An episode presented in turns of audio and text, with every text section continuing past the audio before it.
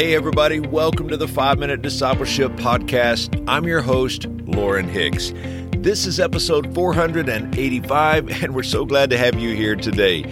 I want to thank you for being a part of this listening audience, and I want to invite you to take a step further and join us over in the 5 Minute Discipleship Facebook group.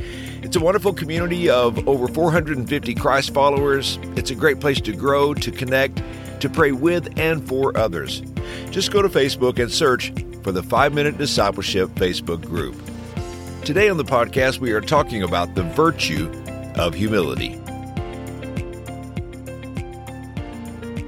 One of the early characters we are introduced to in the New Testament is a young man named John.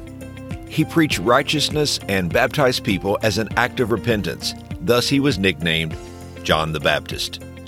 John was an unusual man. The Bible says his clothes were made out of camel hair and his diet was locusts and wild honey.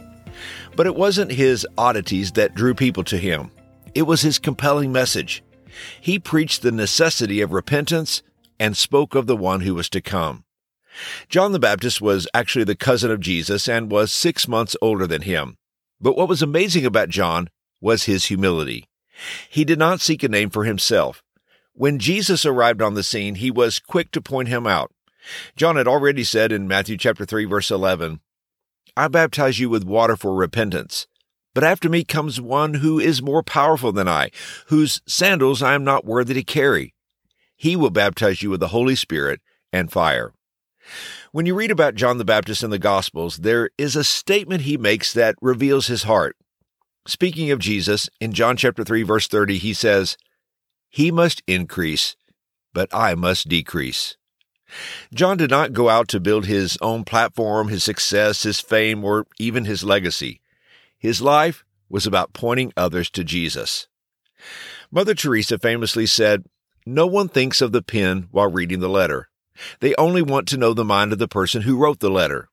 That's exactly what I am. In God's hands, a little pencil.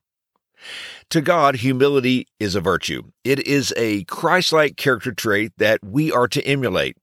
Now, it's not popular in today's culture, it's not praised or valued, but it does honor the Lord. Like all godly character traits, humility is not easy to possess. Our pride and selfishness stand in the way. It's always challenging to talk about humility. I mean, how do you know if you're humble? In fact, if you think you finally exhibit humility, it's in that moment that you probably lost it. Benjamin Franklin once said, There is perhaps none of our natural passions so hard to subdue as pride. Beat it down, stifle it, mortify it as much as one pleases, it is still alive. Even if I could conceive that I had completely overcome it, I would probably be proud of my humility. So, what is humility? Well, humility is an accurate estimation of our self importance in relation to God and others. Here's another definition I like humility is having a right view of yourself because you have a right view of God. The Apostle Paul wrote in Romans chapter 12, verse 3 Do not think of yourself more highly than you ought, but rather think of yourself with sober judgment, in accordance with the faith God has distributed to each of you. Humility is not thinking too highly of yourself. It's also not thinking too low of yourself. It is having an accurate estimation of our self importance in relation to God and others. Pride is so dangerous because it prevents our spiritual growth. When we think we have it all, know it all, and have seen it all, we don't have any motivation to keep learning, keep pursuing, and to keep growing in God. James chapter 4 verse 6 cautions us. It says, God opposes the proud, but shows favor to the humble. And here's today's challenge. In your time of prayer, ask God to search your heart and reveal if there are any areas in which you're being prideful.